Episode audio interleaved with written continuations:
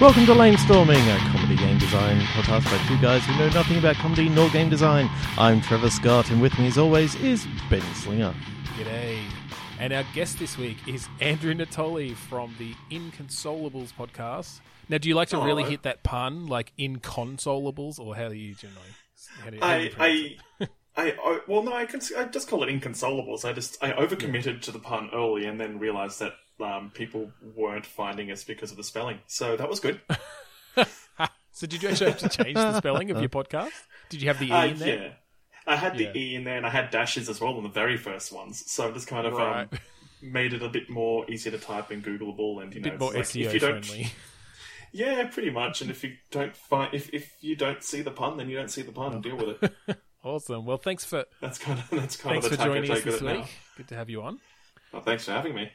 Yeah. Do you? Well, let, let's just uh, tell us. A, you can tell us a little bit about the podcast before we get into things. Yeah, generally it's it's just uh, we started as my mate Paul and I just talking about games all the time. This is the thing we do, so it's like, well, why not record it and pop it online? So we did. We just kind of take take the um, news that interests us most, and then talk about a bunch of games that we played as well. So um, we always ramble and go on way too long though. Pretty much sounds like how we started. So, all right. Well, let's go right into it. We're going to play Click Pitch. For those who haven't listened before, Click Pitch is a game where we take a random word generator. Uh, we each hit refresh, get a new random word, and based on those words, we try to come up with a game idea. Hopefully, funny or amusing or interesting to listen to the process at, at least. Uh, so, Trevor, do you want to do the honors? Yes. Three, two, one, click. Potter. Louse. Or should I say Potter? Fiddler. Potter This is an interesting one. and Louse. I I feel like this is like Harry Potter fan fiction, and Fiddler and Louse are like his two new mates in his group. Fiddler's a Ravenclaw, and Louse, I I don't know. Is he a scruffy Gryffindor or is he a Hufflepuff? That Hufflepuff? sounds Slytherin, doesn't it? yeah, I think he's, Hufflepuff. he's like Pigpen from uh, Yeah, I guess. from Peanuts. Like they call him Louse because he's just he never showers and he's always losing his wand. A bit grubby. so, so it's like the new Le- Neville Longbottom, but a bit more um, Yeah, more yeah, gruff. even more kind of. I. It's it's like the lost years of Harry Potter. It's it's the it's that one summer that Ron and Hermione uh, went went home for, for like the holidays, and Har- and Harry Potter was left in Hogwarts, and so he just had to like find a new gang, and it was Fiddler and Louse. They they were, he just came across them in a corner. Um, But the reason why J.K. didn't write about it is because there there was like only mischief that they got up to, and like she didn't want to see. Oh, she, she didn't want everyone to find out about, you know, all the bad shit that they. yeah, um, this is the year that Harry Potter and Harry discovered Potter masturbation. Like you can't write about that.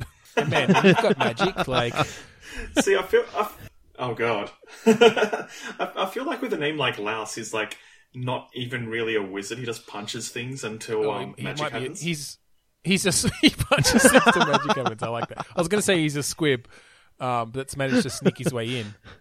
Uh, but yeah, I like that he punches things till magic happens. That's actually well because we're actually we're, we're trying to come up with a game here, not just a, a book. So I like that this is yeah this is like a spin-off game Well, yeah. based in the, yeah that off year of Hogwarts that wasn't covered in the books.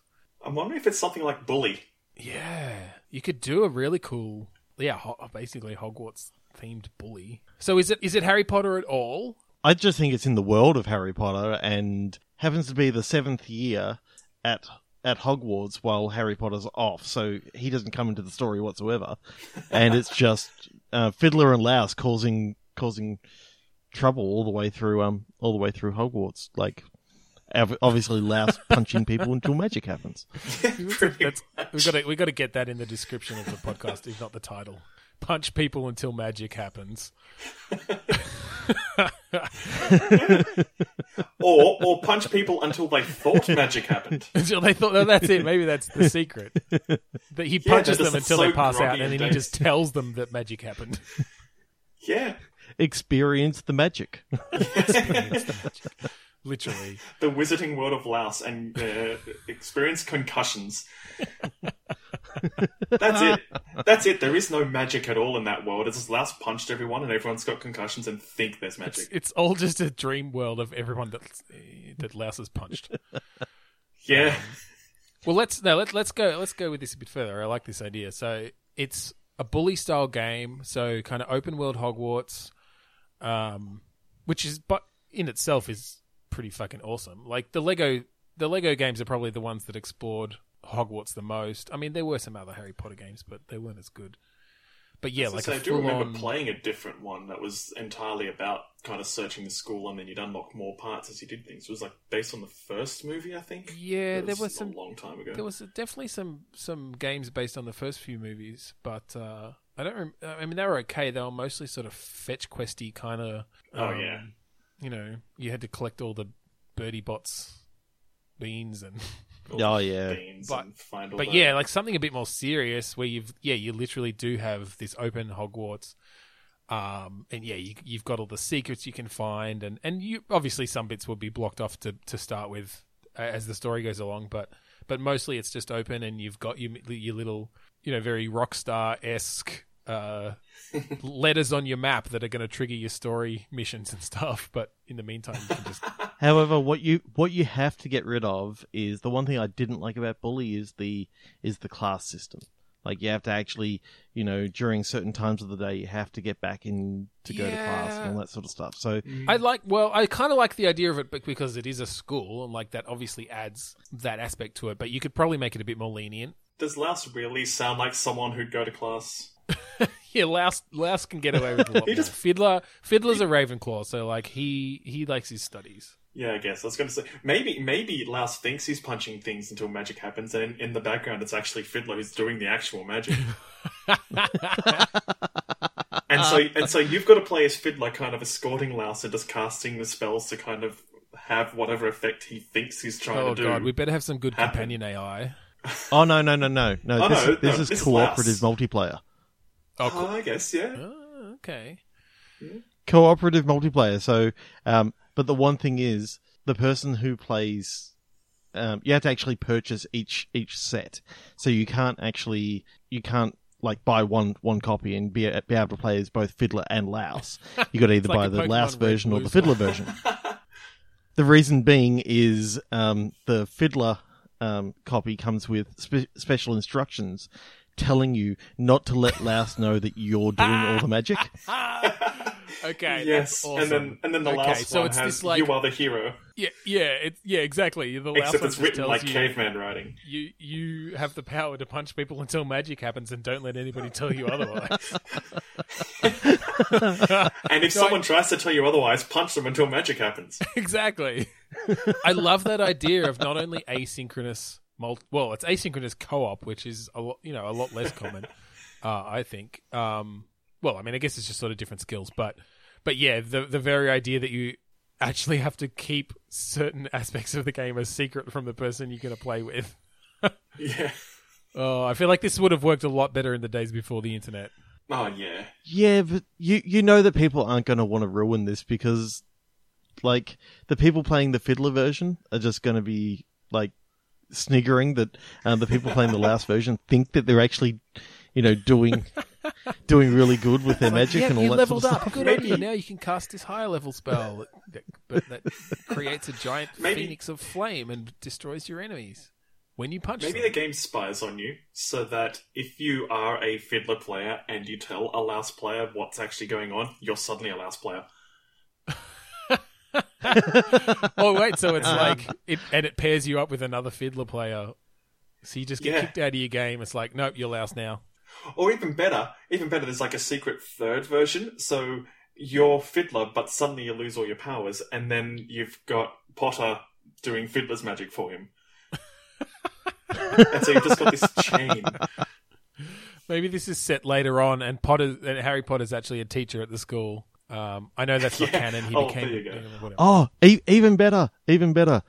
It turns out that there's actually a third version out there that no one knew about, and Potter's literally under an under like an invisibility cloak the, whole entire time. time. So Yes. Fiddler is It's the ultimate um, stealth game. P- Potter is actually doing the magic for Fiddler and Louse.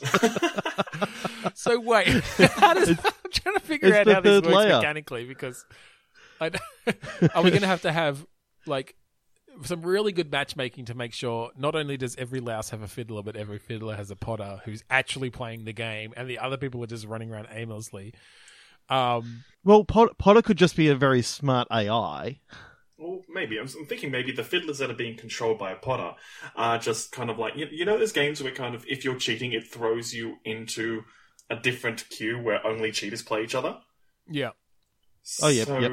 Maybe it's one where fiddlers get thrown into this one where it looks like they're fiddler, but you have just another fiddler playing for them, and so you're Right. both connected. You're both connected with a louse, but the fiddler who's been behaving is the one who's actually working, and the other one's just like, why is nothing happening? so so it's basically it's basically the online game equivalent of when uh, you give your kid the controller that's not plugged in. Yeah, exactly.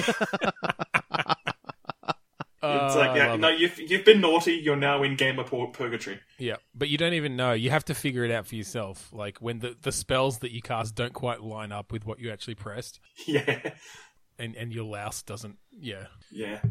Three, two, one, click. All right. Parakeet. Springtime. Coldness. Okay, well, they seem mildly at odds with each other.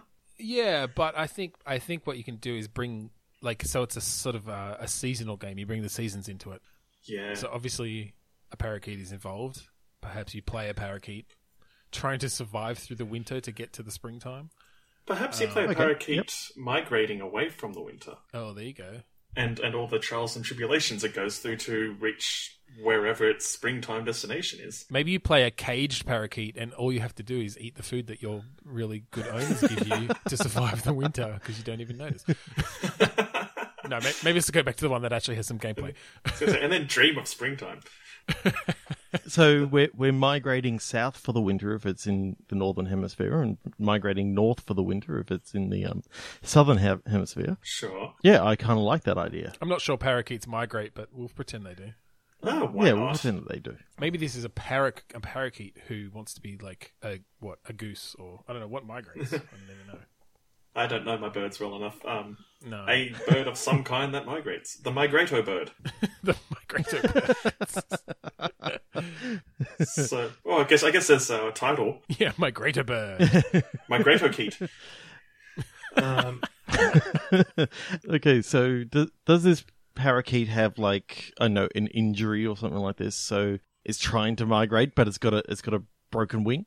Well, I think that happens along the way. Like that's part of the, the narrative. well, that's how the game gets harder, right? Well, you- well, yeah. It depends on it depends on how we want to go. If we want this to be sort of a uh, a narrative based thing where there is a sort of a set path through it, and you've got your emotional ups and downs, you know, then then yeah, along the way, a hunter shoots at you and clips your wing, and then you know you've got that challenge for the next little bit of getting to your next, you know, getting through the next leg of your journey Like, while veering off parakeets? course and running into other birds. I don't know. Okay, so it's like a Telltale adventure, except you're a bunch of parakeets and you've got like the, the typical The albatross will remember that. So, so yes, exactly. so um, the first episode is just the flying, and then you know a few little th- random things happen along the way, like one of your uh, members gets taken out by like a jungle cat or something like that. Oh, okay. so Um, you're not a lone parakeet. You start off at least in No, no, you're you're in a group, Yeah, and flock so therefore it's um, kind of like The Walking Dead. You know how you're in that group, and you know you can talk to the different uh, the different people within, make relationships, do all that sort of stuff. Yeah. But at the end of the first episode is where your wing gets clipped. Okay, and it's like the cliffhanger going into episode two. Two, and then episode three, episode four, episode five. Yeah, I like that. I'm, I'm sort of picturing like a, a, an animated feature. Like this could be an animate. Like, uh, you know, it's about time Telltale moved away from just doing licensed properties, right? Like, it's an original, uh, it's original story. It's this group of parakeets, but like they're all quirky characters, and it's it's in that style of like a DreamWorks, you know, animated Oh, uh, yeah. kids movie sort of thing. Parakeet story. Yeah, yeah, exactly. Yeah.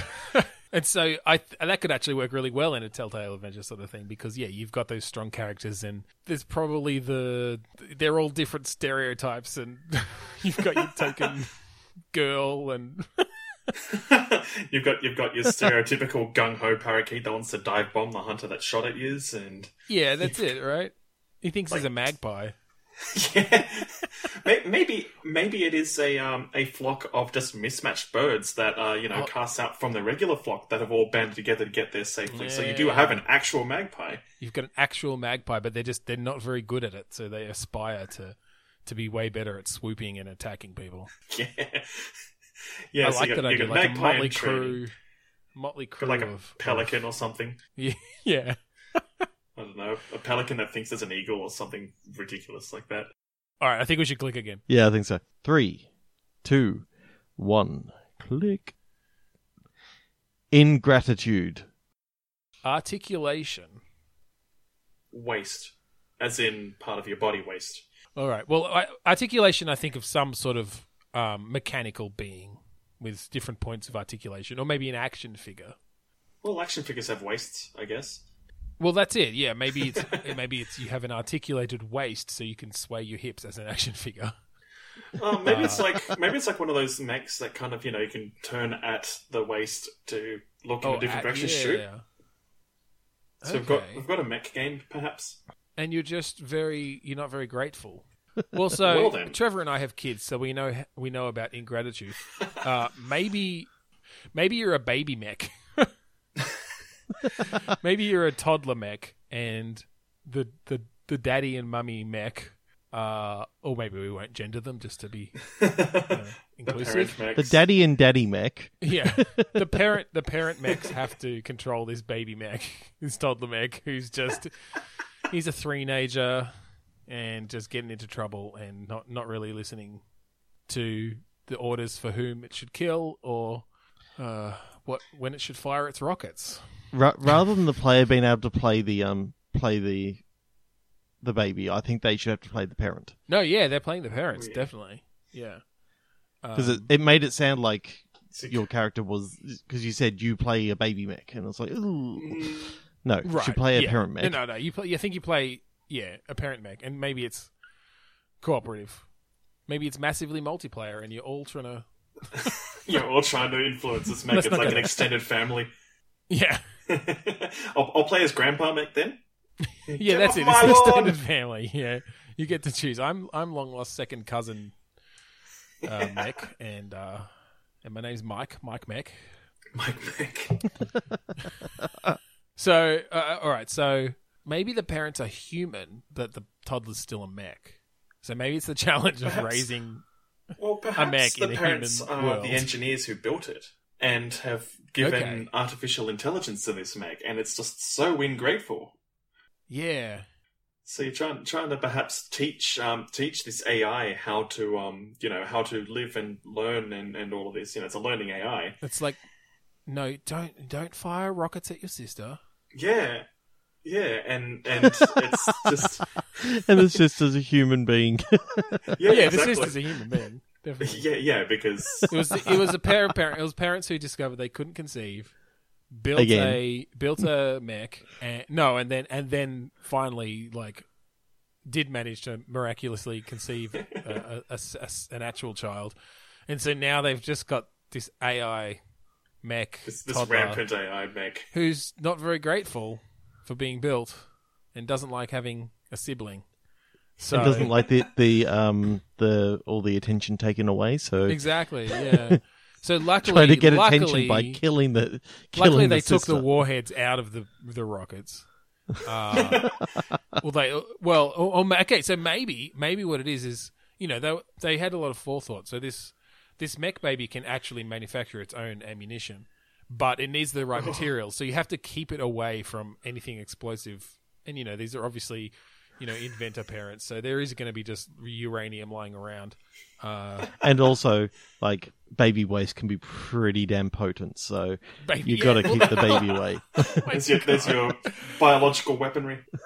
yeah, I love that idea of this this AI mech baby is just going around like trying to track down anything it can use as ammunition. Uh, and obviously, you've got to keep it away from the dangerous stuff, otherwise, it will literally kill your child. But it's just it's just creating poo missiles if you can't keep it away. and then you've got to keep that clean, otherwise your child gets sick. yeah, exactly. Like you have to clean up. The, so it's almost it's almost like uh, The Sims, but there's just this fucking mech baby going around, and you have to like clean up after everything and make sure. You know, make sure your household is running smoothly so that your mech baby can't find ammunition. So And gotta also, you still love them. everything I mean, you still love your mech baby well, as parents, of course. And so you know, you, you it's it's a hard. It's, you have to you have to console it as well, and you have to you have to treat it well. But it's it's a handful. yeah, it's, It's a hard knock life. It's a hard knock life. It's a hard mech life for me. I, I'm just I'm just imagining like maybe cholera bombs or dysentery bombs, that sort of stuff. If if it uses you know waste too often. you do not declare Yeah, yeah, thermonuclear I mean- war on your sister. There are definitely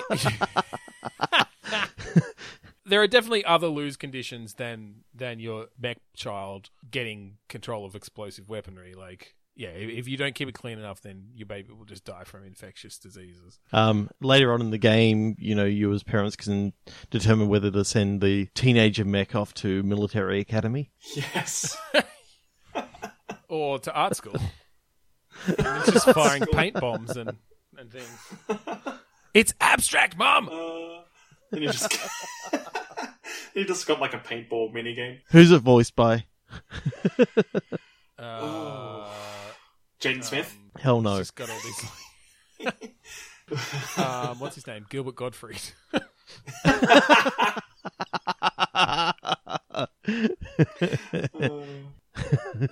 yeah, you just got to be like, mom, mom, it's abstract, mom.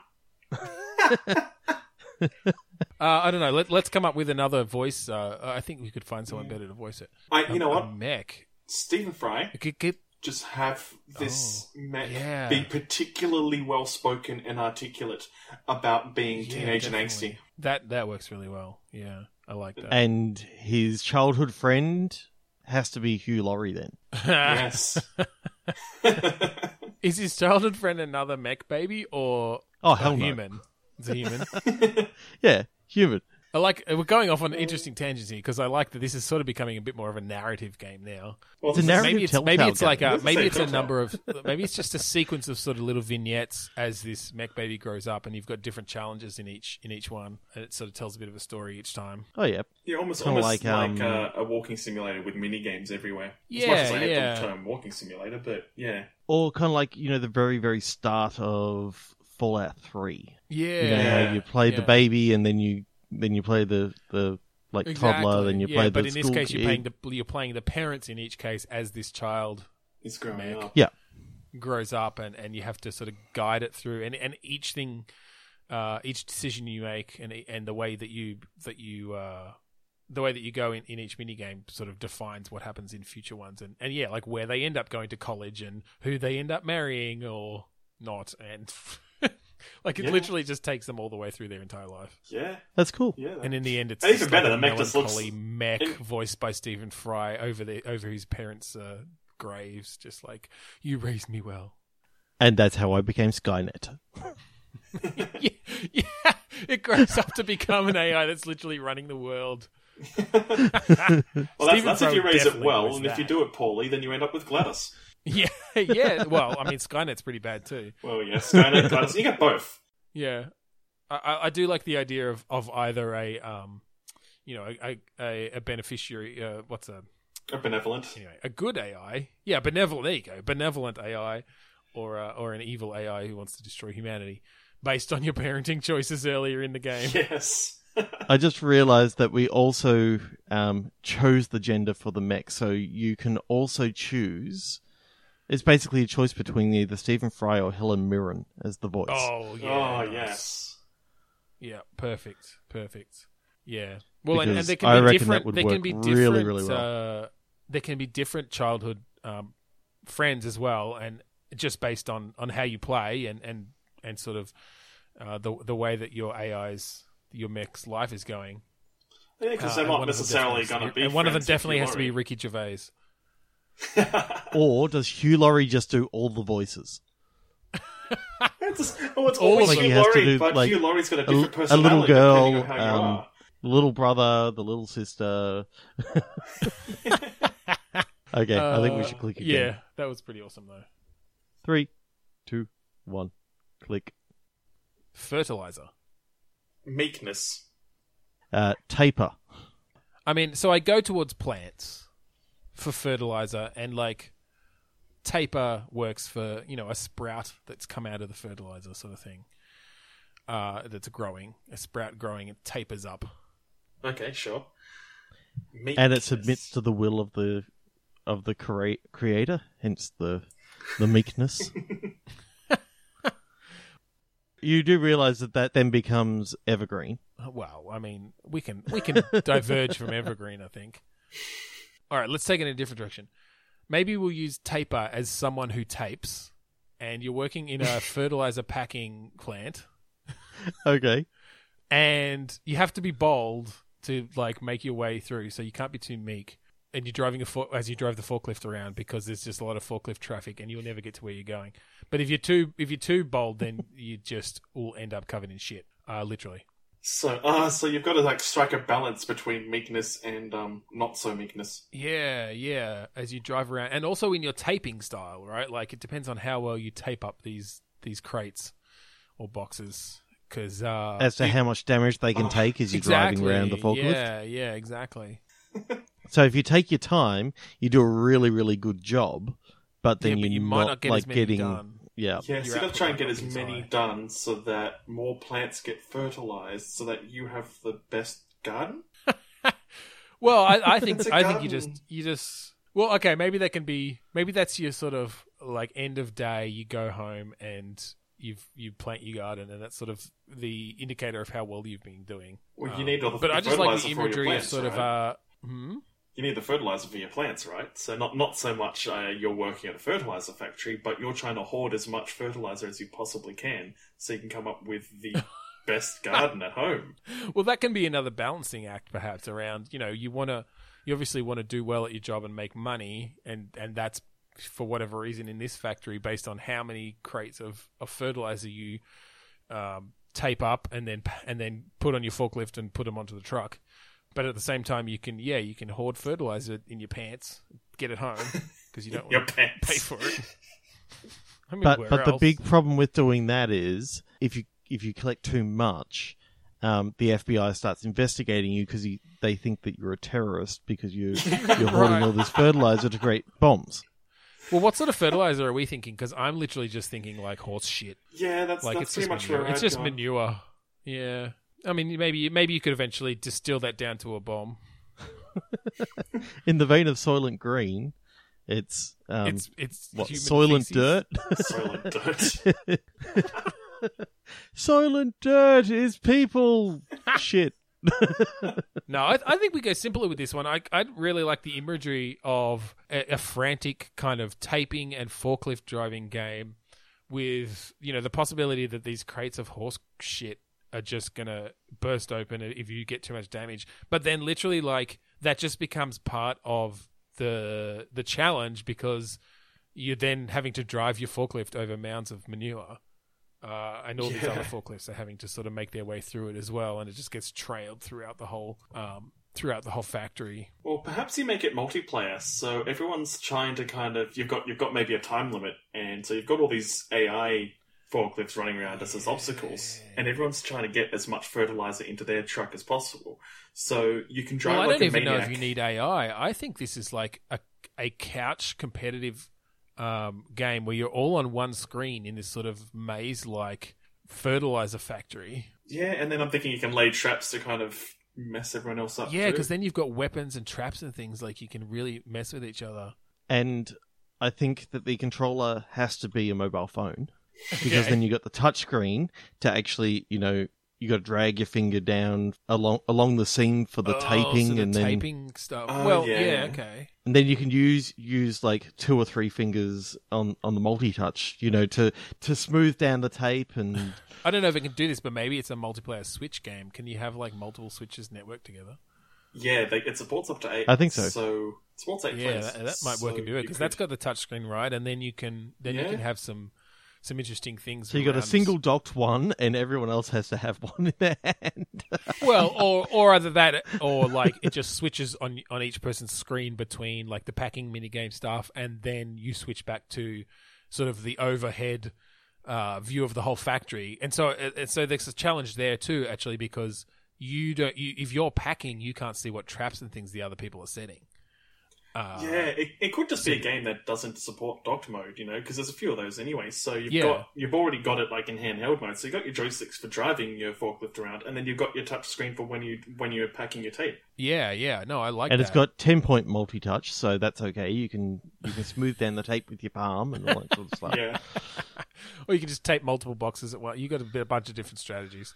Tape with two Yeah. hands. Multiple choices. Oh, so this would be awesome. You you line up all the boxes and you just tape across, and then you, you get a knife and just sort of cut in between Yeah. in between the boxes. Yeah, well, that's it. I think I like the idea that yeah, you can like you can come up with different taping strategies, um, and and f- and figure out which ones are the most like the fastest versus the most uh like the strongest that are going to keep the the fertilizer in there.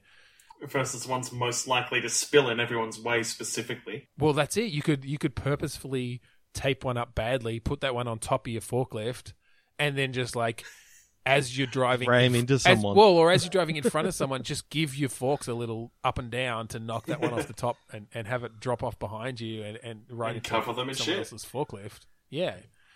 But but if you're really bad at doing that, it just literally lands on top of the forklift and lands all over you. Oh yeah, you got to do it. It's like a very manual thing. Yeah, you got to give it a good little flip for sure. Yeah, it's got to be a real technique to it. So it really needs the um the awesome physics of of like uh, Breath of the Wild because I know that has some pretty awesome physics. Oh, well, like I haven't the- played the it, bullets guys, stuff. but Yeah, I'm I'm only saying it because I, I actually did get to play it, so suck it. I've been playing so much of it. You. No, but uh, Yeah, I think I we- think the, we don't own a Switch because we're too broke. Yeah, fair enough. I've got myself a Wii U now. Yeah, well, there you go. no. Well, I like the idea of because of you know, and I don't know, Andrew, you're the only one who'll be able to tell us how good this is, but the the whole HD Rumble uh, could come into play with you like forklift driving and stuff.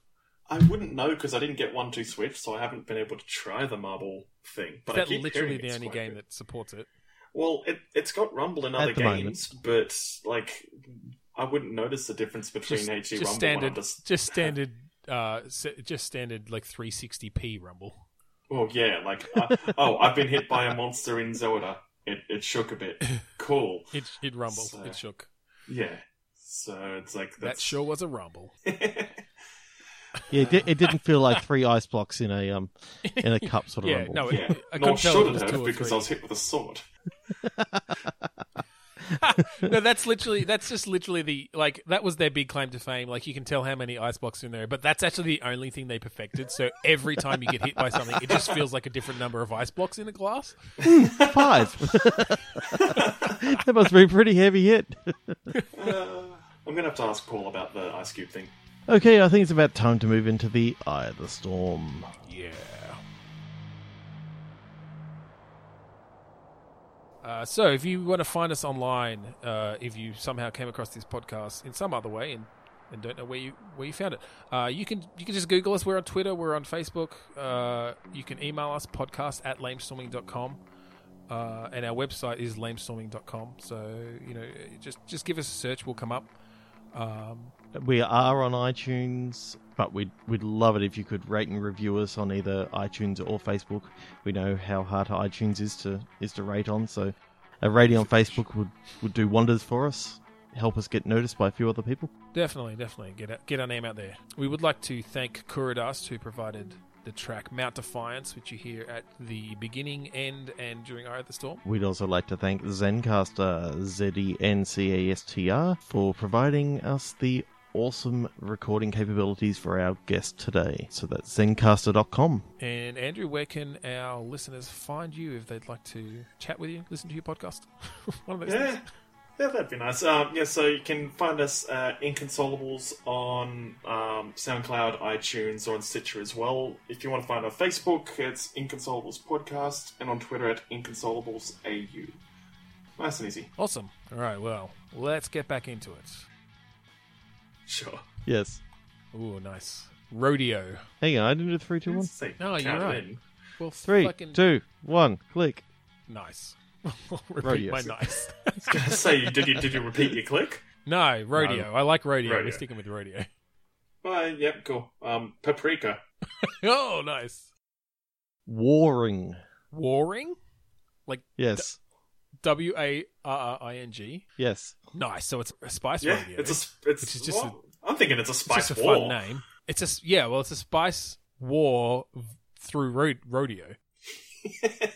Actually, I just love the imagery of like one of those, uh, you know, spice jars on a bull, like getting shaken around, and all the spices just coming out of the top. Like, oh, like like a sentient paprika holder. yeah, thing. just riding a bull, but the shaker's open, and it's just every time the every time the bull bucks, like another cloud of paprika just comes out the top.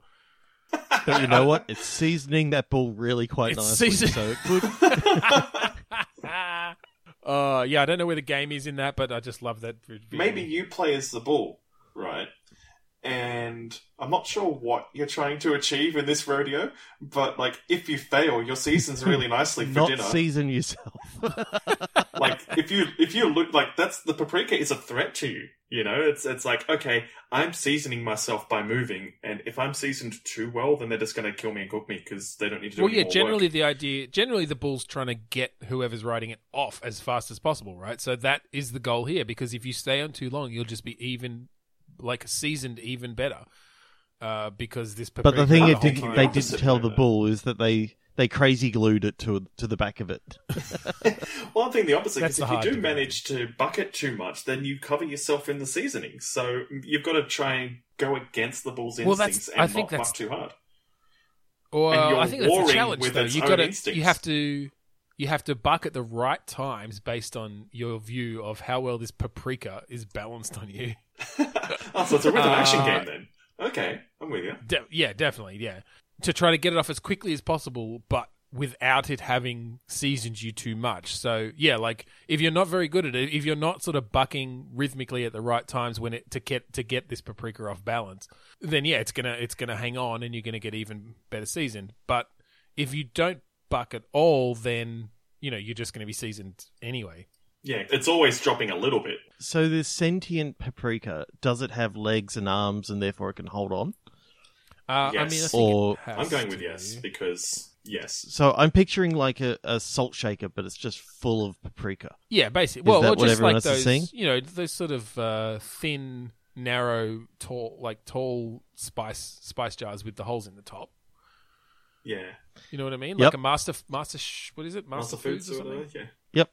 So Yeah. so it's got its one one hand holding onto the rein, Yep. the other hand's got like the just got like the hat hat in the air, Oh yeah, and it's sort of waving Yeah. it round. Oh yeah. It's you know bucking back and forth because otherwise you know if you just literally tried to balance a paprika shaker on on top of a bull, No, it's well, like that- it'll just move once. and that'd be oh, pretty it's off. easy. No, I think it's, I think it has legs and arms, and it's, it's holding on like a real, a real cowboy. Well, it wants to eat a seasoned bull for dinner. Like it's trying to hold on and season you. Yeah, yeah, exactly. Um, or someone's going to eat it anyway. Well, yeah. So Someone's- obviously, to to get it to uh, get the paprika off, and you were saying about the rhythm controls, how you had to do it. Do you have to do like a Guitar Hero style note track, or It it might just be you've got a few buttons, like one kind of kicks your back legs up, one rears your front legs up, uh, one maybe like bucks your head back, sort of thing, in a different sort of move. It's like a rhythm action co-op. I was about to say it's almost it's almost a bit like that, uh, which we seem to be coming back to lately a lot. Yeah, I but know, I guess it's just an interesting control scheme, uh, control scheme to, to have that much control over different parts of a body. But yeah, so not not quite as awkward as that, but you yeah, like your front legs, your back legs, your head. Maybe like Surgeon Simulator. Mm, yeah, kind of, kind Yeah, of. You sort of limbs. you've got enough control that if you're good at it, you can do it well. But it's it's sort of not direct direct in that sense that you you, you know you know exactly what the reaction's going to be. Yeah. okay? So the war is actually going on between paprika and the bulls. Well, They've all the- decided to the have spices. a radio All the to spices. ha- all the spices. You Yeah. reckon? Yeah, well, I think I think that you have multiple rounds, and just one of those rounds is paprika, uh, and then you know you might get salt out, or This can again be online multiplayer. So you got one one player playing as as the spice, trying to hold on as long as possible, and the other one doing the bucking. so okay. it's Yeah. it's sort of like a it's a competition game. Yeah, I don't think on And- like I think this is on a yeah like two people on one console sort of thing. Okay, yep. So it's a, a catch co-op again. Yeah, Well, a Well, couch, couch- war. couch war. Yeah. But maybe it is kind of like a fast-paced rhythm action Simon Says thing. So the paprika, um, the paprika shaker player is, you know, hits a bunch of buttons with a set of, a set of timing. They kind of set what the ball needs to mimic to not spill. Oh, or maybe they have to do like the opposite or something. Ooh. Like Yeah, to buck them off. Yeah, no, that's a good point. because you're trying to buck them off. So like if they're leaning forward, you want to like kick your back up or something. Yeah. So Yeah. maybe there's, a, there's sort of that disassociation there. You see their you see their inputs come up, and you have to quickly do. You know, if they hit Y, then you have to hit A, sort of thing. Yeah, so you got to do the exact opposite at the right time to throw them off more At the right quickly. time, yeah, They hit left bumper, you got to hit right bumper. Yeah, yeah I they- like that. Yeah. I was thinking it shouldn't be that the player playing the ball can just start mashing all the buttons on the on the key keypad. Otherwise, it's like ah, you you can't. Oh no, No, can't well, I think me. that's where that So- rhythm idea comes in. Like, yeah, you have to, you have to, you have to match them in some way. Maybe maybe the paprika one who's kind of setting the setting the pattern has to do it to some kind of beat to keep the rhythm action thing going, and then so it's sort of like they set what the order is or what the buttons that have to be done, but the beat's already set by the game. And it's in time with the music because it's a rhythm action game, and so then the ball one has to hit the opposite buttons, but in, with the same beat, and they get maybe a bar later, so they've got a moment to see what's coming up. So it's almost like you're doing a round. So like maybe the the opposing player starts one bar later than the other one. So the first person's still entering inputs. Uh, Yeah. Once the second person starts, but they're matching the ones from like one bar earlier in the sort of beat. Yeah, Yeah, I kind of like that. That's cool. That's that is cool. So I looked up the ingredients for a beef rub. uh, so we definitely have characters for salt, pepper, paprika, uh, or, uh, oregano, cumin, and garlic. So there you go. good. We've we've got your char- Awesome. you've got your character selection for that side at least. And your um and your rodeo location is just an oversized frying pan or something, a giant barbecue. Or it's at least it's next to it. yeah. You gotta make sure not to fall into it, or it's just Okay, so so the bull is actually just a piece of meat. Okay. Okay, so it's not even a bull; it's just like literally Just throw a steak, piece of steak. but it also has like arms and legs, and it's sort of Oh, yeah. like, it's gotta be able to vaguely, buck it you off. know, has a little nub nubble nub for a head. It's Yeah. like it's like meat boy. so I'm thinking maybe maybe even a T-bone steak or something like that. So Yeah. you've, you've got you know that's the seat. You know the the T-bone The team, part. right? oh fuck! I Oh, wish we had somebody who could draw because I want to see. I want to see this like vi- this visual of fucking anthropomorphic spice jar, r- like riding a T-bone steak with legs and uh, and like with four legs and just yeah, getting Spice going getting bucked so much that all the spices are coming out and seasoning the fucking steak. That's fantastic. And and down on the sides, I'm just picturing now like um, the Dance Dance Revolution um, sort of arrows yeah, going yeah, up, on the- each side. up each side, and that's that's basically what what you're doing. But you got Yeah. different inputs for Yeah. depending on what you or it could even just be the one like because because i feel like the challenge comes from you see that they've pressed left bumper you have to have that sort of slight cognitive dissonance, dissonance and press you, and know oh Press that means I have to opposite. press right bumper not left you know Yeah. I'm, uh, it gives well- a bit more of a challenge for the person trying to match them I'm I'm gonna hate myself for asking this, but is the soundtrack exclusively Spice Girls? oh yes, no! definitely. Uh, Oh, three, two, one, click. Kilogram. Fern. peel Kilogram peel. and so Fern. you're a you're a woman named fern and you got a kilogram of peel, and you're trying to create compost. uh, we're going to we're going to gardening again are we uh, uh, I'd rather not. Where's Louse when you need him? Um, she. Okay, okay, okay. It's it's a new drug called peel. okay all right All right, we're going. We're taking it into. We're just taking it into slightly abstract, but that's fine because there was sh- there was a shitty combination of words. Yep. All right, so you play a woman named Fern, and are you are, are you selling Peel? Are you? Is it sort of a narrative thing where you're just going going into the seedy underbelly of the world of Peel dealers, or peelers, as they I'm like thinking that I'm thinking that maybe what what's happened is you actually wanted to get um like a kilogram of orange peel for like the um, hot cross buns that you were actually making. Okay. You know how some some awesome hot cross buns have peel added. Well, it turns out that you know you were delivered the drug, and now you've got to try and get rid of the drug before anyone finds out that so you've got that. You're so she- accidentally drawn into the seedy underworld. yes. yeah.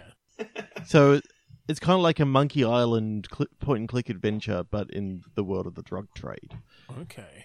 All right. We haven't done a point and click adventure in a while. I like that. I like this. This is good. Uh, th- this is ripe for sort of narrative. Nar- a- Right, a like narrative. those oranges. Yeah, exactly. like, like those oranges would have been if, if she didn't get delivered this fucking kilogram of drugs.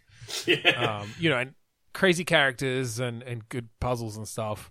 So yeah, maybe like the first little bit of the game, you know, you get have the whole intro where, like, yeah, literally in the first five minutes of the game, you're delivered a kilogram of drugs, highly, highly illegal and potent drugs. So what I'm thinking is peel like is almost like feather like.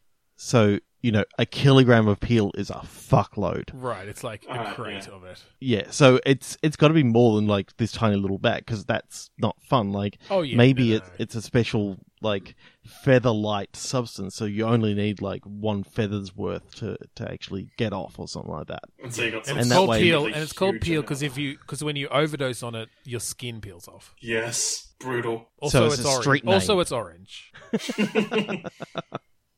It's like an orange. So feather-like one, one of the one of the early choices for this point and click adventure game is that she can like cook the hot cross buns anyway, and Just And- cook it into the buns. Yes. That at least uses up a bit of it. It- you can't get the whole lot in there because Oh, but otherwise if you you'd have to make like 500 cro- hot cross buns. But if you take that path, then like people really, really, really like your hot cross buns, right? And so you open a hot cross bun shop, and but you just got to hope that no one you know gorges himself on them because otherwise their skin peels off yeah, and they start going Yeah, you- mysterious it sounds like, a little bit peel suspicious. overdoses occurring. Yeah, within a radius around this uh, hot cross buns shop. That I was going to try to come up with a funny name at, except I'm not actually funny. Uh, so, is that actually a solution to a pu- to a puzzle, like uh, on the critical path to to to um, bake some of the the peel into the hot cross buns? Like you can't use it all up because, like you said, it's really light, so there's a lot of it. You know, maybe How about it's just a branching like adventure game? Like you can you can do sort of anything you want. well, I you know, mean, that you can sort of think of, but on each day certain things are, are sort of going to happen. So yeah, on day on day one, you know, you you get it delivered and you start brainstorming ideas. Day two, you you can either try and go down into um, Chinatown and sell it to the triads, or you can like take it into your into your bakehouse. Uh, day three, your police friend is coming over, and you've got to hide it somewhere. Right. Yeah. Okay. Well, Yeah. I, I mean, I like the idea of, of at least some branching narrative. I don't think you could do anything. Obviously, um, I know this is a game, a, a podcast for imaginary games, but we'll we'll try, we'll try to keep it somewhat realistic. But no, I like the idea of, but basically each day there are opportunities. Uh, that you may or may not find, and some of them are probably mutually exclusive, but that you manage to sort of get rid of some small amount of your kilogram. Um, you know, at the end of each day, you got like a little ticker that counts down. You got rid of you know, 273 grams of today. You did. and if you and if you do the wrong thing, you end up with more. Yeah, there, yeah, there Yeah, are definitely regenerates. ways. There are definitely ways to end up with more. it's just like this kind of wacky through these ridiculous circumstances. Like, what? Now I've got a kilogram and a half. Oh fuck. How did that happen? Yeah, your police friend comes over, and if you do the conversation the wrong way, he's like, "Can you just take care of this that I that I stole from the evidence locker?" It turns out he's corrupt. Maybe that's if he finds it. He's like, "Oh, you know, you're you're into peel as well. Yeah, look, I just took this from the evidence locker at work, so hold on to this for me." Oh, and then you got two and a half kilos, Then and you're like, oh shit. Yeah, exactly. but but she's got she's got like some some sort of morality, so she doesn't just want to leave it out on the street. You know, she actually goes, no, no, no. Some kid may come by and well, maybe you can actually maybe you've got the option to actually deal it but you can choose who to deal it to, like sell it. So you can choose to sell it to like the corrupt cops and like the corrupt bank officials and those yeah, sort of yeah, things. yeah. Maybe it's uh, maybe it's not a full on just like narrative point and click adventure. Maybe it's kind of one of these almost like a lemonade Management stand. games. Yeah, like a management game a bit. Uh, where you've got different op- different things, or like, did you have like Cart Life? I don't know if you ever saw that game. No, You could that game was like, oh, it had so much stuff in it. It was it was crazy. You'd, you'd get a some sort of food cart, and they all had different little mini games for how you made the food, but you really had to struggle to to get enough money and get enough ingredients, and you had to get like licenses and different things. So I'm thinking sort of something like that, where there are just there are a ton of different options of things you can do every day, and they just affect different parts of your life. It doesn't all necessarily have to be around the business of selling drugs uh, or hot cross buns, for that matter. But as part of yeah, like just the over like reaching sort of thing of it is that you have these drugs that you have to slow that you have to somehow get rid of and you can choose whether to do that you know maybe you, maybe you can just put a little bit just a little bit in your hot cross buns every day or you can or a or little can, bit in the lemonade that you're selling at the lemonade stand, or a little bit that. or, or Well, just, no, or just a I little like bit the- every I like second the or idea third that- day to try and not addict people and not yeah exactly start off your or you can go the full on effects. or you can go on the full on uh, dealer route and just sell it to whoever and you know but at the but at the end of it you you know you get your little screen of, of how moral you were um, and how many people died because of because of the drugs that you gave them it gives you meters of skin peeled off Units of skin peeled off. and you, you know, at the end of the levels of Broforce, how how you see all, all the all the characters yeah. sort of all the different ways that they die. Yeah. You see all the people and and like just branching how much out skin and, is actually falling and off. as they leave skin behind them it's just trailing across this city Ah. and then and then you have and then you just have random factoids of like how much skin you got. Oh, the amount of skin that's peeled off can get you to the moon and back. Yeah, exactly. Yeah, yeah. You peeled off. You you dealt, dealt enough drugs to peel off enough skin that could fill three football fields. you didn't you didn't cut it with enough with enough um, duck feathers. Wait, are you putting duck feathers in your hot cross buns, Trevor? That's I don't think that's in the recipe. Just for this peel. There's a feather-like substance. You need you need another feather. Duck feathers, chicken feathers. Yeah, that makes sense. That makes sense. Yeah, why not? I'm I'm just thinking, you know, how when when people would would sell. Well, this is not from actual like first-hand knowledge, but um, when when in a lot of movies when they sell drugs, you know, the the first hit is like the really really good shit, and then Oh yeah. the um the all the next stuff is all the stuff cut with like baking soda or whatever it is. Yeah. And first In this hits free. Um, yeah. And So you- in so this people case, just wonder peel why... has being cut with feathers. yeah, people just wonder why you've got a ton of empty pillows in the back of your sh- in the back of your shop.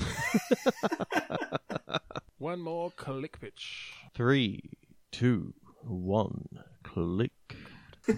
Seniority. Limousine. Stigmata. Oh,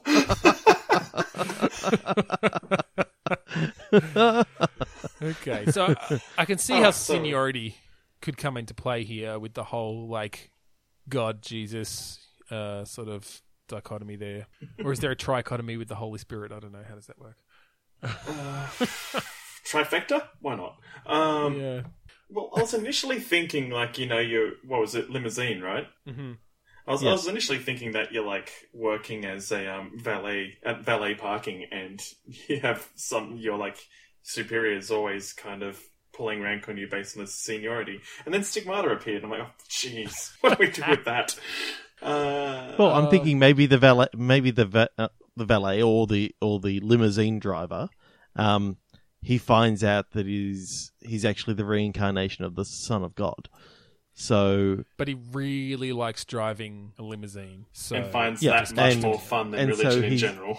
so so he's he's sort of going between um you know he's got to pick pick these people up these people are abusing him not realizing that he's actually the son of god but he's sort of shunning his duties as as the son of god and the stigmata is Okay. getting worse every day and you've got to actively All hide right. your stigmata. All right, all right. Oh, yeah, yeah. I like where you're going with this, Trevor. So, yeah, you're basically, yeah, you, you, you this is this person who finds out that the reincarnation of Jesus Christ, but they want to keep driving their limo. So every day, it's just sort of it's almost a Papers Please esque thing where you've got a view sort of out the back, like through the front window of your limo, and you get different customers in, and you have to make choices whether to act like Jesus Christ or not. Um, you know, whether to do good in the world, whether to be able to f- forgive thy neighbor and uh, uh, you know help people out. And the more you do that, the less like the stigmata starts to fade. But perhaps there's some benefit, or maybe it's maybe it's just literally a moral choice to being able to use your powers, use your Jesus powers. to get more money to feed your family. Well, yeah, okay. Well, yeah, okay. To be selfish about them, or or just to be a complete asshole. To you know, if you get people, you know, in some people's minds, might deserve, uh, Divine have- retribution. Yeah, to have the back of the limo filled up with bread and fish all of a sudden until they suffocate and die. um, Plague of locusts. Just in the back. Okay, yeah, you've got all the god powers. All of a sudden, um, the wine that they were drinking turns to water. Yes. Yeah, there you go. Um, but when you do that, when you do that, you The, stigmata. the crackers that they're eating up. literally turn into body of Christ.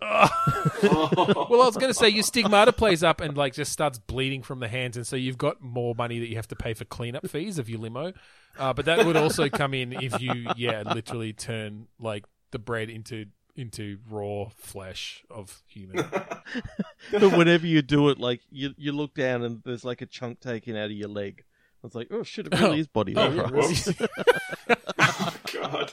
oh man! And so the It, more it was you it was are, just real shame when they were having cocktail franks in the back. Oh. oh, we're oh, all does it grow back? Like, how does this work? Does does does uh, what sort of healing factor does Jesus Christ have? I, oh, I don't think he does have any. He just, he just it just takes unlimited chunks out. It just takes well, it just takes chunks out of him until he dies, and you have to take three days off work before you come back. well, maybe that's maybe that's your um kind of um risk and reward, right? Because you need to hide your stigmata, otherwise people will kind of catch on and see what's going on there, right? And the more you use Yeah. your powers to, whether it's to right wrongs or to wrong rights, either way, uh, the more you use your powers, the more the stigmata happens until you need to take your three day break. And of course, three day break, that's lost income, that's lost seniority in your limo company, right? Oh, there you go. You're trying to ri- raise, like, rise through the ranks. Yeah, yeah, your you're gunning for that company. promotion to get a better limo or become the manager, etc., Yeah. etc. And so you've got to try and use your powers in a balanced manner to kind of make things go smoothly. And you can take other steps to kind of hide your stigmata if you're using things a little too much. If you're using it a lot too much, then your arm just drops off and yeah. Can't can't come into work tomorrow, I'm dead. And when you get all the way to the top of the of the company, you can rename it to the Lion and the Lamazines. That's the best part I could come up with. Uh, Uh, Jesus is the lamb, right? Isn't that how that works? yeah, Lamb of God. yeah, well, he was he was the lamb, and when he comes back, he's supposed to be the lion. Is that how that works? Okay. You can Um, tell I've read because- my Bible. La- last time he came, he came. You know, he was all nice and shit. Oh, and- so the second then we killed is him the and- lion? Is that how yeah, that the works? second coming is the lion because he's going to be lion. complete complete bastard and kill everyone. Well, if well, if that's the case, then Jesus comes back and he's pissed. He's got an AK out of the side of his limo, and And it just But but again, uh, the is still there because you know that's the only sign. But it it gets bigger with the with the right things that you're doing, and because you're supposed to be the lion this time. I think And yes, then- that's a good idea. and so then over time you get powers with your blood and just drown people in it. Definitely, yeah, yeah. Yeah, you can just really turn that stigmata tap on and just drain yourself. But you do still, Yeah. you still die. You lose those three days, but it might be worth it. Well, yeah, if if you manage if you manage to wreak enough havoc, Yeah, if if you wreak enough havoc or right enough wrongs, then it's totally worth it. And then like people actually behave for three days while you're gone. like oh shit, where is he?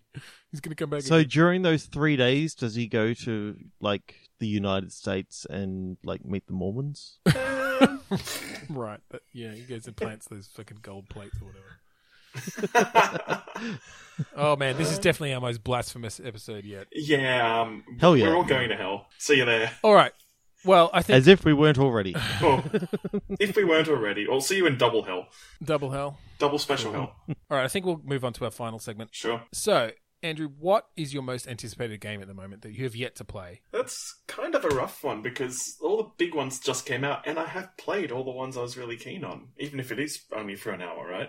Um, I think the next one I'm really keen on is Persona 5, to be honest. Persona 5. Okay. Luckily, I know nothing about that game because what we're going to do is we're going to take the title of that game and come up with uh, an ultimate, ult, ult, not, well, the ultimate, no, an alternate game idea. It could be the Um, ultimate. It could be the ultimate game idea. We'll definitely outdo insert game company who made Persona 5 here. Atlus, FYI. Uh, yeah, there you go. Uh, yeah, so we're going to take the name. We're going to come up with a new game called Persona 5. Nothing to do with actual Persona series. Um, just entirely based on that name. So, Works for me.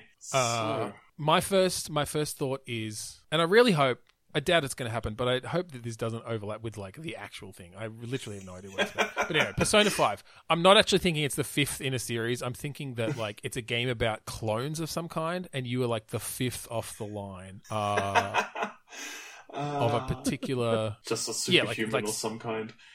Yeah, yeah, exactly. Like, yeah, well, maybe that's it. Maybe it's someone who, you know, a scientist has come up with a way of of cloning and improving on humans, and you are their fifth attempt. Uh, you know, they ha- and they still haven't quite perfected it. so, so you have powers that go wrong. yeah, yeah, in, in in interesting ways. Yeah, it could almost be a so- nar- it could almost be a narrative game, and we've we've headed down that direction this episode a bit more, but uh, because there could be some real interesting tensions with like Persona Eight is actually like almost perfect. You know, he really did Yeah. get it right by then. Um, yeah, by that point, he's, he's worked out the kinks in his system, and now it's starting to Yeah. breed like, more copies of Persona 8 to take over the world because, I mean, what scientist is making Yeah, clones exactly. who isn't megalomaniacal, right? Yeah. Maybe it's even set that little bit later where there are there are a bunch of Persona eights out there, and you're this Persona five who's just you know you, you you're sort of substan- You're the sub- uh, discarded subpar. experiment. Maybe maybe Persona's maybe Persona's one through four were steadily improving, and you're just the one they fucked up completely, and then just gone. Okay, we've gone. We've hit an evolutionary dead end this way, so Yeah. let's go the other Yeah, way. we yeah. See, I like the idea of Persona Zero just being a blob, Oh yeah, but definitely. but really didn't get. it just came out as a get fully mass of, formed. of flesh, However- and like an eye and some fingernails. However, it is literally the smartest out of all of it because it's just like a Uh, massive brain It's in just there. brain mass in there. Nah, Okay, yeah, I like that. so so you link up with Persona Zero to get revenge. So you're the brawn, he's the brains. So you take on the name Louse, right? And you punch people. Persona Zero takes on the name Fiddler. Yeah, and Oh, for reasons unknown, you find Hogwarts. and now we're just in circles. Um, And now we punch things until the magic happens. I'm thinking balls to the wall action game. Um, perhaps so you are experiment five, so you know you are slowly. You can improve. Like, sure, you're a botched experiment, but unlike the others, they you can improve, and that's kind of what they overlooked when they discarded you. And so, oh, okay. and so, so there's it's kind of- leveling up for, and like yeah, so you uh, kind of end up with a balls to the wall action game. Say, literally anything Platinum Games has made, and then as as you go, you get more powers, and Persona Zero kind of figures out how you can get revenge and take over the world for yourself. Well, well, maybe it's a banjo kazooie slash ukulele style thing, and you've got Ooh. Persona Zero in your backpack the whole time, or like sitting. In and you got a psychic link to it, or um, so you can. It no, can't no, it actually just speak, talks. but it's It- speaking no, psychically mate, to you. One of, the, one of the things it did get was a mouth. It's it's just a mouth and a brain. It's just a blob with a mouth, some hair. You know, well, one of well, then it also leaves a glaring One weak tooth. point wherever you're carrying it around, right? Because I mean, without Persona Zero, you're kind of nothing because it's the smart one and you're just louse. So you you do need to protect this thing. So maybe you, you are wearing it on your back in Yeah. a backpack, but you've also got to guard it with your life. Otherwise, you know, you- Yeah. you're lost. absolutely. Like that's that's your weak point, and and if you, I want to like, can it fall off? I guess. Yes, if you maybe it is an if you- aspect of well, you can buck it off if you press buttons at the right time. Jesus. Uh, oh Jesus! There You you, go. That's there Lusco. We're just tying them all together. No, no. I, I, maybe it's just if you take enough damage, or like, or get hit by you know, in, in quick enough succession, you know, you, you, you can't, you don't block the combo well enough, then there's the possibility that Persona Zero will fall off, and that just adds to the challenge of this battle that you have to uh, protect it and get it back onto your back. Perhaps you get enemies that kind of just grab it and try to run off with it, Yeah, yeah, you and then you got to chase them down and, and take them down without hitting Persona Zero. Kind of Assassin's Creed style. Yeah, I almost like this as a bit of an open world action sort of thing. So I was going to ask where we're going to set this. Is it like Neo Tokyo sort of place, or is it Like Monday, London, or is it Melbourne, or is it? Modern there are not enough Melbourne. open world games in Australia, so it's just all of Australia. That's Why true. not? Just go get a. You can go get a halal snack pack for your health and um, check out check out Fed Square. That's where Sure. the enemy base is. I don't. I, And I don't- and then do we do we do it? Um, oh, what's it called? Forza Horizon Three style. So, um, one second you can be in like the Yarra Valley, the next second you can be in the desert. it's all one map, but it's just like You've you've got uncontrollable teleport powers. Look, it's the Harbour Bridge and the Opera House and Fed Square next to it. just compress it all down And, into all the and look, landmarks. there's Uluru, like within walking distance. Yeah, yeah. and look, a fuckload of churches. Oh, that must be Adelaide. Hey, look, there's Pauline Hanson. We're up in Queensland. Run her over. Send Persona Zero after her. she fell into a vat of a vat of oil at a fish and chip shop. Oh no. okay, so what sort of powers can can Persona Five have? Hmm. Uh, well, okay. I mean, is it is it just sort of a beat 'em up style style, you know, action game uh, with with combos and weapons and stuff, or Well, punch know, people till the magic with happens. So so you start Um, weaponless. yeah, so They could just be well, maybe, maybe not like a side scroller, but maybe an old school beat 'em up where you are just punching people in. well, I'm thinking new kind and of God of War combos. style brawler. either God of War or Arkham Knight or um, yeah, Shadow of Mordor. yeah, yeah, of- yeah. That sort of more modern, uh, you know, one versus many kind of kind of combat. Dark Souls. Yeah, You are. I mean, you are Yeah, a failed any- any of them. I mean, experiment. that's sort so of- Dark Souls make it ridiculously hard. But you but you can like get into that um that meleeing thing where you know oh someone's coming in you can hit hit Y to counter straight away and just have that free flowing combat. Yeah, But with the incredible difficulty spikes of Dark Dark, Souls. Souls. yeah. Yeah, well, and I like you can, you know, you've you've you've just got your different sort of like Arkham has your your const, uh, your gadgets and stuff.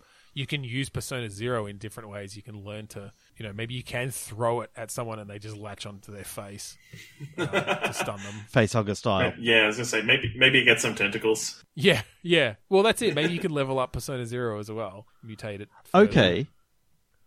I just had a thought. Well, in Dark Souls, you've got the stamina system that you can't keep on attacking, attacking, attacking. Yeah. So you've got that free flowing combat of like the Arkham Knight. Yeah.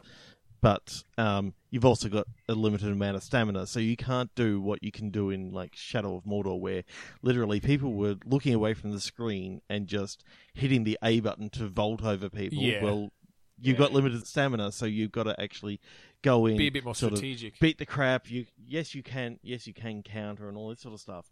But then if you if you're running low on stamina, you've got to get the fuck out of there and like recover some of that stamina and come back in and, and yeah, well, and that could be. You where you going. strategically use Persona Zero as well. Like maybe they've got some stun attacks or some attacks where, um, you know, you you can launch them at the strongest enemy, hold them off for a while. Persona Zero will take some damage, uh, but you get to regain some stamina, so you can, you know, uh, then So you can get back in there. flank them, come around behind them.